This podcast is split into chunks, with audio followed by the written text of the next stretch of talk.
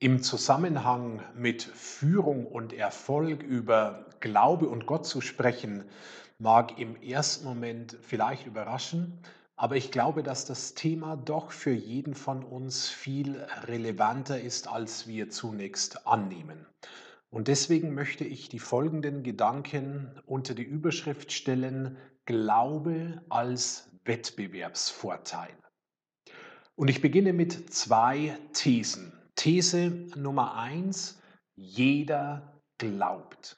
Jeder Mensch glaubt.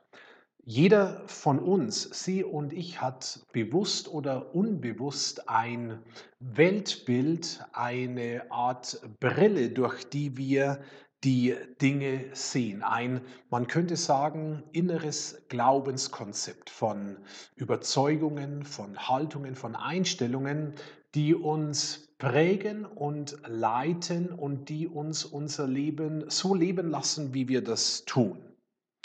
Und jeder Mensch braucht auch und sucht, ob ihm das klar ist oder nicht, Antworten auf die, wie ich sie nenne, vier großen Fragen des Lebens. Und diese vier großen Fragen des Lebens sind erstens die Frage nach dem Woher. Woher kommen wir? Woher kommt das Universum? Woher komme ich? Was ist unser, was ist mein persönlicher Ursprung? Was ist der Grund, warum ich lebe? Die zweite Frage ist die Frage nach dem Wohin. Wohin gehen wir, wenn dieses Leben zu Ende ist? Was passiert nach dem Tod? Was ist unsere Perspektive? Die dritte Frage ist die Frage nach dem Warum. Und diese Frage hat mit dem Sinn unseres Lebens zu tun. Die vierte der großen Fragen ist schließlich die Frage nach dem Wie. Wie sollen wir eigentlich leben? Und das hat mit Moral zu tun. Das hat mit den Maßstäben etwas zu tun, an denen wir uns orientieren. Und jeder hat, und wir können uns anhand dieser Fragen kurz reflektieren, bewusst oder unbewusst Antworten auf diese Fragen und diese Antworten und das dahinterliegende Weltbild ist unser Glaubenskonzept. Die Frage ist also nicht, ob wir glauben, sondern was wir glauben. Und die Menschheit unterteilt sich nicht in Gläubige in Anführungsstriche auf der einen Seite und Ungläubige auf der anderen, sondern jeder glaubt und jeder hat sein Weltbild und Glaubenskonzept. These Nummer zwei, jeder hat auch einen Gott. Jeder hat einen Gott. Egal, ob sie sich als religiös oder nicht, als gläubig oder nicht bezeichnen, jeder Mensch hat einen Gott. Martin Luther sagte einmal, woran du dein Herz hängst und worauf du dich verlässt, das ist dein Gott. Hm. Woran ich mein Herz hänge und worauf ich mich verlasse, das ist mein Gott. Und wenn ich keinen tatsächlichen Gott habe, an den ich mein Herz hänge, auf den ich mich verlasse, dann ist mein Gott vielleicht meine Karriere oder das Geld oder der Wohlstand oder das Auto oder zumindest der Fußball. Mit meinem Sohn gehe ich ab und zu ins Fußballstadion und wir stehen dann in der Fankurve unseres Lieblingsvereins und was dort zelebriert wird, das ist Gottesdienst pur. Also ich stelle immer wieder fest, der Mensch ist instinktiv religiös und jeder glaubt erstens und hat einen Gott zweitens. Die Frage wäre also nicht, habe ich einen Gott oder nicht, sondern ist mein Gott es wert, dass ich ihn anbete? Ist mein Gott es wert, dass ich ihn anbete? Wir stellen also fest, Glaube ist, könnte man sagen, systemrelevant, weil ohne Glaubenskonzept, ohne inneres Glaubensgerüst und Weltbild wir gar nicht leben und handeln können. Und jeder agiert auf Basis seines Glaubenskonzeptes und Weltbildes. Und ganz wichtige alltägliche Fragen haben im Endeffekt mit unserem Weltbild zu tun. Zum Beispiel die Frage, was ist für mich ethisch vertretbar? Äh, wo ziehe ich Grenzen? Ist alles erlaubt, was machbar ist?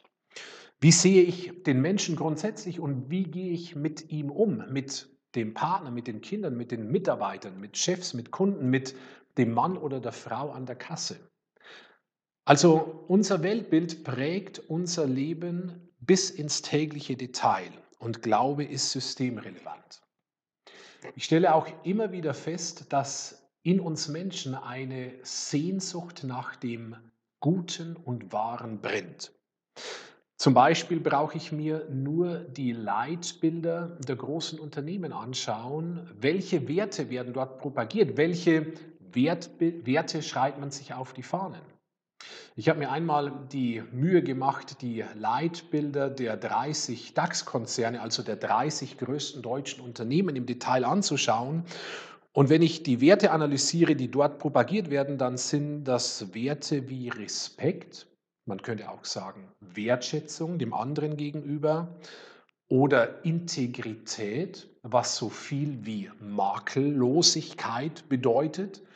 Und wenn man sich das auf der Zunge zergehen lässt, dann stellt man fest, das ist ein hoher Anspruch. Wer kann den erfüllen?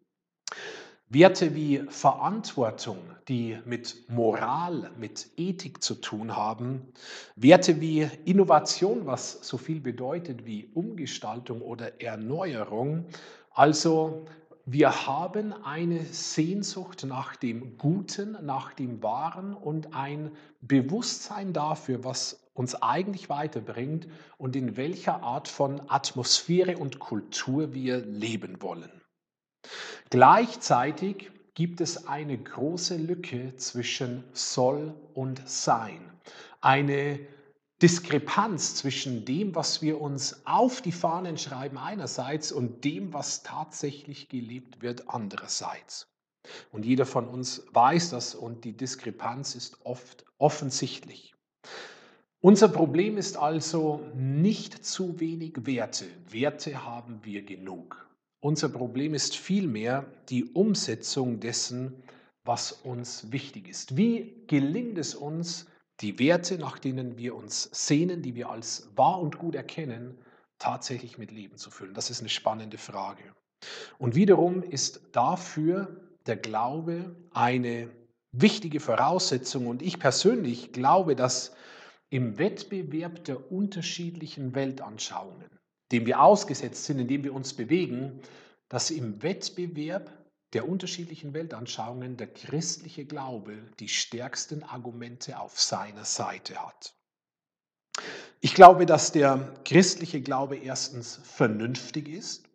Für mich passt das zusammen, das ist logisch. Er ist zweitens überprüfbar, allein schon historisch belegbar. Die ganze Geschichte der Kirche spricht für sich und er ist praxisrelevant.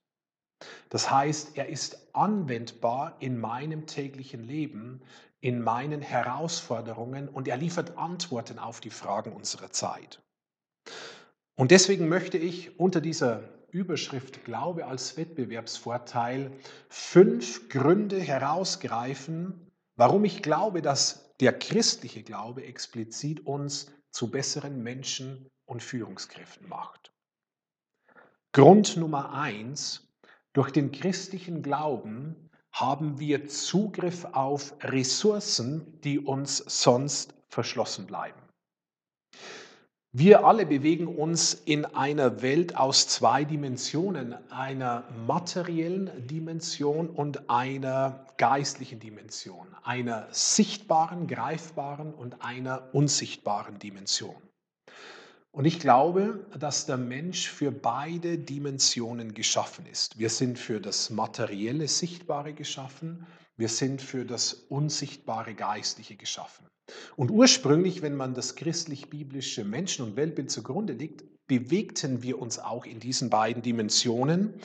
Der Mensch hat allerdings den Zugang in die geistliche, in die übernatürliche Dimension wie verloren.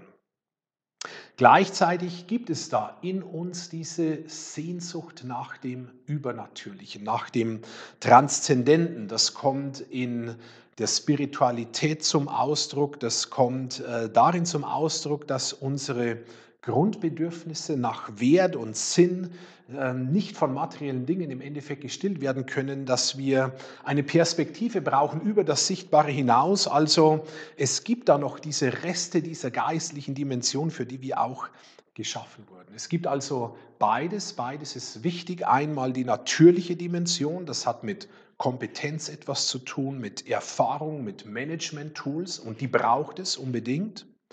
Und gleichzeitig gibt es Ressourcen, die Gott uns zur Verfügung stellt und auf die wir durch den Glauben zurückgreifen können. Welche Ressourcen meine ich damit?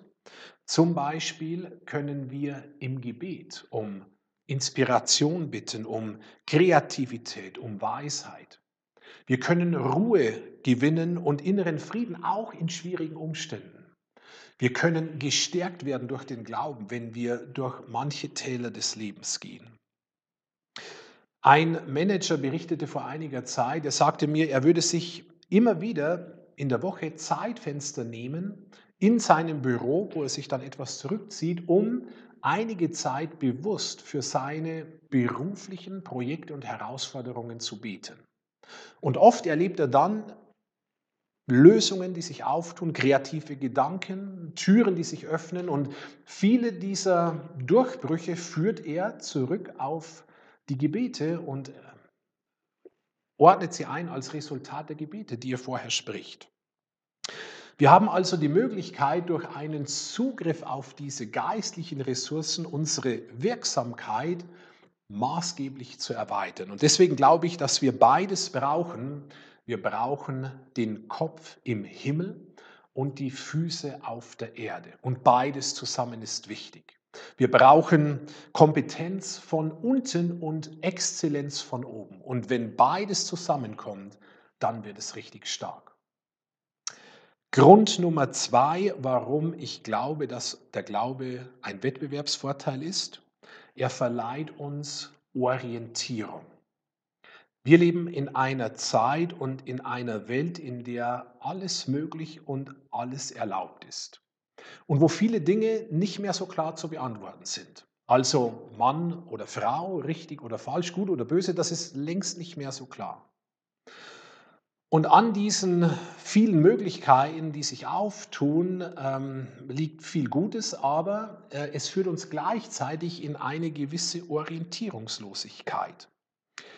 Und Menschen grundsätzlich und gerade Leute, die in Verantwortung stehen und Manager, Führungskräfte, Unternehmer sind mit sehr grundsätzlichen Fragen immer wieder konfrontiert. Warum bin ich eigentlich hier? Oder ist das alles, was ich bisher im Leben erreicht habe oder gibt es mehr? Das ist gerade eine Frage, die mir im Coaching immer wieder begegnet, wenn Leute so den Peak ihrer Karriere erreicht haben und was den äußeren Erfolg angeht, im Grunde alles gewonnen haben, dann bleibt oft und stellt sich diese innere Frage, war das jetzt alles oder gibt es da noch mehr, wofür es sich zu leben lohnt? Wie finde ich den richtigen Weg, den für mich passenden Weg in dieser Vielzahl von Möglichkeiten, die sich auftun? Oder die Frage nach den moralischen Leitplanken. Wonach sollen wir uns eigentlich ausrichten? Was sind die Maßstäbe für gut oder böse, richtig und falsch. Ich glaube, dass es ohne Gott letztendlich keine Moral geben kann. Das heißt nicht, dass Menschen, die Gott für sich ausklammern, nicht moralisch sein können. Das können sie sehr wohl und oft sind sie moralischer als manch andere. Sondern ich meine damit, dass wenn wir Gott oder jede übergeordnete Instanz aus dem Spiel nehmen, wir letztlich kein Fundament mehr haben, auf dem wir Moral begründen und abstützen können. Survival of the Fittest lehrt uns etwas anderes als Respekt, Wertschätzung, Innovation, Erneuerung und Teamgeist. Bei Survival of the Fittest, da geht es um ich, mich, meiner, mir. Und deswegen ist die Frage sehr entscheidend, was unser Weltbild, was unsere Maßstäbe, unsere inneren Grundmuster sind, die uns letztendlich leiten. Ich glaube, dass uns der christliche Glaube darin eine gute Orientierungshilfe ist und dass er schlüssige Antworten auf die großen Fragen des Lebens gibt, die ich skizziert habe. Die Frage nach dem, woher komme ich, warum bin ich hier, wohin geht's, was ist meine Perspektive und wie soll ich leben. Wenn man die verschiedenen Weltbilder zugrunde legt, dann wird ziemlich schnell deutlich, dass es einen ganz großen Unterschied gibt zwischen einzelnen Anschauungen und dass keinesfalls alle Philosophien oder Religionen in die gleiche Richtung gehen. Deswegen, der christliche Glaube liefert uns Orientierung und hilft uns bei der Navigation durch den Lebens- und Karrieredschungel. Punkt Nummer drei, der christliche Glaube verschafft uns einen entscheidenden Vorteil beim Umgang mit Fehlern, beim Umgang mit Fehlern.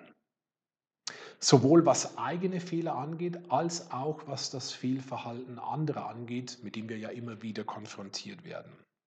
Ganz viele Konflikte, gerade in Unternehmen, in Organisationen, die übrigens eine Unmenge an Geld kosten, werden dadurch verursacht, dass sie im Grunde einfache persönliche Hintergründe haben. Neid, Eifersucht, Verletzungen, man fühlt sich zurückgesetzt und revanchiert sich. Durch meinen Glauben, durch mein christliches Weltbild weiß ich zwei Dinge. Ich weiß erstens, dass ich fehlerhaft bin. Und ich weiß zweitens, dass mir meine Schuld durch Jesus Christus vergeben ist. Und diese zwei Gewissheiten der eigenen Fehlerhaftigkeit und gleichzeitig der Vergebung meiner Schuld macht mich auch großzügiger im Umgang mit dem Fehlverhalten anderer. Und das kann ein entscheidender Vorteil sein. Weil Christen vergeben ist, können sie auch großzügiger mit eigenen Fehlern und dem Fehlverhalten anderer umgehen. Gerade erst vor einigen Monaten haben wir eine Veranstaltung in der Schweiz mitorganisiert, die unter der Überschrift ähm, Integrität, wirtschaftlicher Erfolg und das gute Leben stand. Und in dieser Veranstaltung gab es eine Paneldiskussion unterschiedlicher Persönlichkeiten und eine Teilnehmerin war eine sehr renommierte Schweizer Professorin. Und sie sagte dann in dieser Diskussion, Zitat, was ich als meinen Vorteil betrachte, ist die Tatsache, dass ich nicht perfekt sein muss. Durch meinen Glauben kann ich für Fehler und Schwächen Vergebung erfahren. Dadurch kann ich auch besser zu eigenen Fehlern stehen und muss diese nicht verdrängen oder wegdrücken. Das erleichtert mein Leben enorm. Also der Glaube verleiht uns einen Vorteil im Umgang mit eigenem und fremdem Fehlverhalten. Er macht uns fähiger zur Großzügigkeit uns selbst und anderen gegenüber und das verleiht einen Wettbewerbsvorteil. Das bringt mich zum vierten Punkt, der damit verbunden ist. Ich glaube, dass der Glaube unsere Führungskompetenz stärkt. Also gerade als Führungskräfte, die darauf bedacht sind, gut zu führen, effektiv zu führen, erfolgreich zu sein, sollten wir den christlichen Glauben unbedingt als eine Option in Erwägung ziehen. Warum stärkt er unsere Führungskompetenz? Aus einem einfachen Grund. Christen werden befähigt zu einer aufrichtigen Art der Nächstenliebe. Und das stärkt ihre Führungskompetenz. Warum? Weil wenn ich Menschen nicht liebe, kann ich sie letztlich auch nicht führen. Wenn ich Menschen nicht liebe, kann ich sie letztlich nicht führen. Wichtig in dem Zusammenhang ist eine Definition des Begriffs Liebe. Was meine ich mit Liebe oder mit Nächstenliebe? Es geht zunächst einmal darum, aufrichtig den Vorteil, das Wohlergehen, die positive Entwicklung des anderen zu suchen. Das heißt, der Menschen, mit denen ich zu tun habe, der Leute, für die ich Verantwortung habe, meiner Mitarbeiter, meiner Kunden, meiner Geschäftspartner, der Menschen in meinem Umfeld. Und Menschen spüren ziemlich schnell und sehr genau, ob es uns letztendlich nur um uns selbst geht oder ob wir ein ehrliches Interesse an ihnen haben.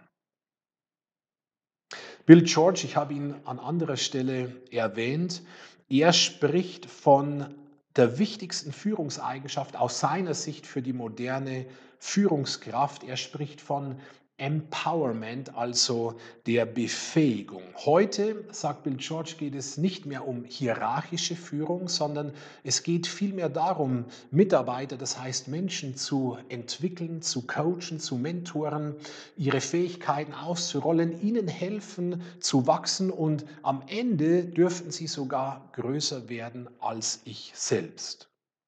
Andere größer werden lassen als uns selbst, das können wir nur, wenn wir dieses aufrichtige Maß an Nächstenliebe haben, das es dazu braucht und das uns der Glaube mh, hm, vermitteln kann. The best leaders, sagt Bill George, are servant leaders. Die besten Führungskräfte sind dienende Führungskräfte. Wenn ich in meinem Selbstwert Mangel leide, wenn ich also einen mangelnden Selbstwert habe, dann werde ich letztendlich alles, was mir zur Verfügung steht, Menschen und Ressourcen missbrauchen, um meinen Selbstwert zu stillen. Wenn ich aber einen gesunden Selbstwert habe, dann kann ich aufrichtig am Wohl anderer und am Wohl der Sache interessiert meinen Führungsauftrag wahrnehmen. Die Menschen in meinem Umfeld werden das spüren, sie werden sich besser und leichter und effektiver führen lassen. Und deswegen glaube ich, dass uns der christliche Glaube führungskompetenter macht. Das bringt mich zum fünften und letzten Punkt. Und diese fünf Punkte sind nur fünf wenige Punkte aus einer Vielzahl an Argumenten, die man aufführen könnte. Der christliche Glaube schafft etwas, das nichts und niemand sonst schafft. Er kann unser Herz verändern. Der christliche Glaube macht uns fähig zur Herzensveränderung.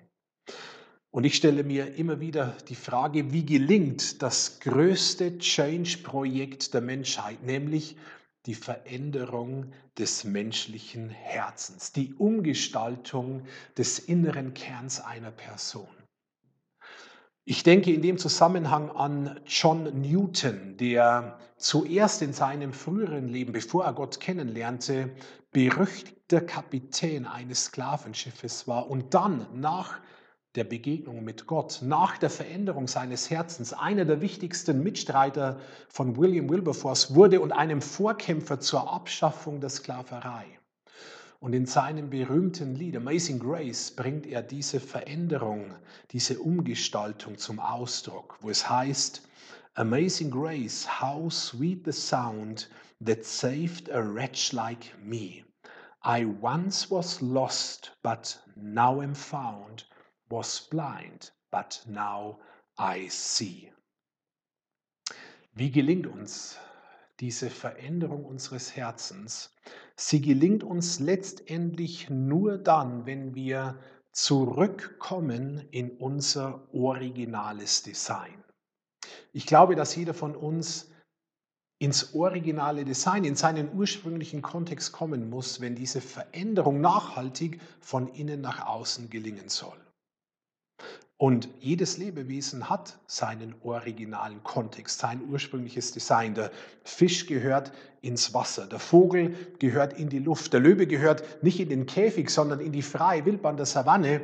Und die Frage wäre, wohin gehören wir? Wohin gehören Sie und ich? Ich glaube, wir gehören in Beziehung zu unserem Schöpfer Gott. Und wenn wir dort ankommen, wo wir herkommen, werden wir an die tatsächliche Sinn- und Lebensquelle wieder anschließen können und wird das das Potenzial haben, uns von innen nach außen zu verändern. Mein Fazit, ich glaube, dass der christliche Glaube starke Argumente liefert, die für unser Leben und für unseren Führungsauftrag von ganz entscheidender Bedeutung sind. Es gäbe viele mehr, ich habe in der Kürze der Zeit versucht, einige herauszugreifen. Gleichzeitig ist mir eines ganz wichtig. Ich plädiere nicht für den christlichen Glauben, weil er uns zu besseren Menschen und Führungskräften macht. Das ist ein angenehmer, positiver Nebeneffekt. Ich plädiere für den christlichen Glauben, weil ich ihn für wahr halte. Und ich persönlich möchte in der Wahrheit leben und nicht in der Lüge. Und das führt mich zu C.S. Lewis, diesem großen christlichen Denker des letzten Jahrhunderts, der einmal sagte, wenn das Christentum falsch ist, hat es keine Bedeutung. Wenn es wahr ist, hat es ultimative Bedeutung. Das Einzige, was es nicht haben kann, ist mittelmäßige Bedeutung. Und das finde ich interessant. Es geht um ultimative Bedeutung oder um keine Bedeutung. Und der Schlüssel ist die Frage nach der Wahrheit. Ich möchte in der Wahrheit leben und ich ermutige Sie, uns alle, dass wir uns nach der Wahrheit ausstrecken und uns auf die Suche nach der Wahrheit machen. Peter Drucker, der größte Management-Denker aller Zeiten, der das moderne Management geprägt hat wie kein zweiter. Er war Christ und er wurde einmal gefragt, Peter, why are you a follower of Christ? Peter, warum bist du eigentlich ein Nachfolger Christi? Und seine Antwort war so kurz, wie sie eindeutig war. Er sagte, simply, it's the best deal. Es ist einfach das Beste, das dir passieren kann.